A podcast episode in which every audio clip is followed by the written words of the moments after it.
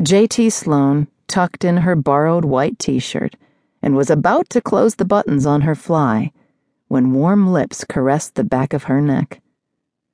All too aware that the woman pressed against her was naked, she murmured, Hey. Hey yourself, a low, sultry voice replied. Deft fingers lifted the t shirt and slid underneath to play over Sloan's abdomen in slow, suggestive circles. What are you doing? I thought you didn't have anywhere to be this morning. I didn't. Sloan stiffened as the questioning hand moved lower, dipping beneath the waistband of her jeans. Until 15 minutes ago, when I checked my messages. Can't whatever you have to do wait a little longer? If I'd known we wouldn't have had the morning, I would have kept you up all night. I'm not nearly done yet.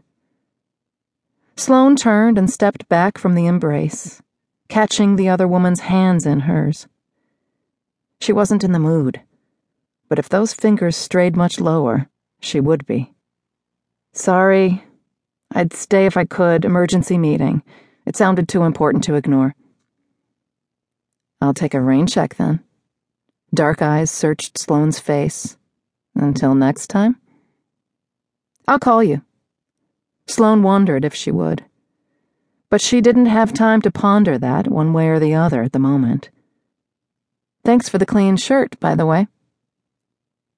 The brunette leaned naked against the bathroom door, watching Sloan gather her jacket and briefcase from the bureau in the bedroom.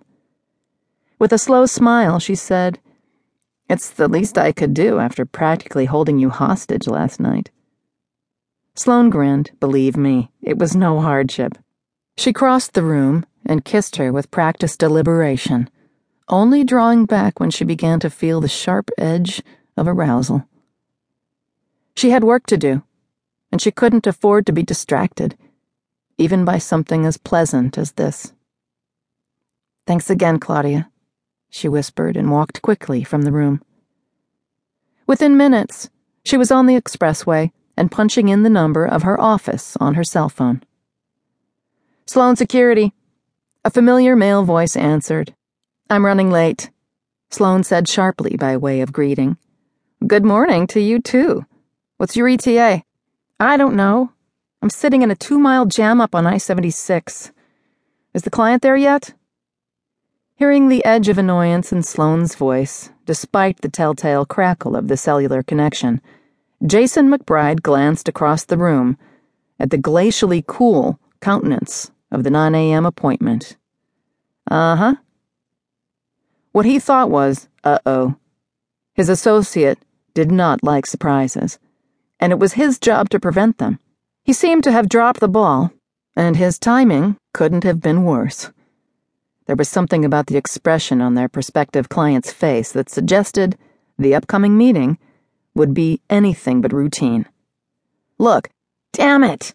Sloan snapped, slowing for yet another bottleneck on an expressway that hadn't been express for 20 years. There's not much I can do about it. Get him a donut or something.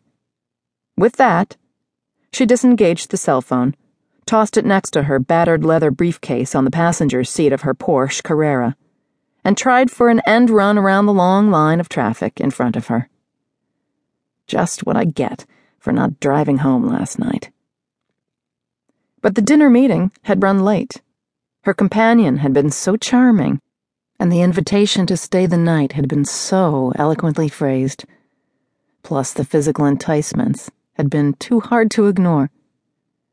With the project nearly completed, all systems up and operational, she saw no reason not to mix a little pleasure with her business.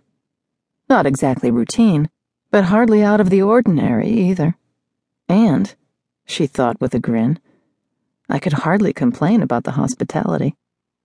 Unfortunately, she hadn't planned on an early morning appointment, expecting instead to drive home, shower, and change before going into her office.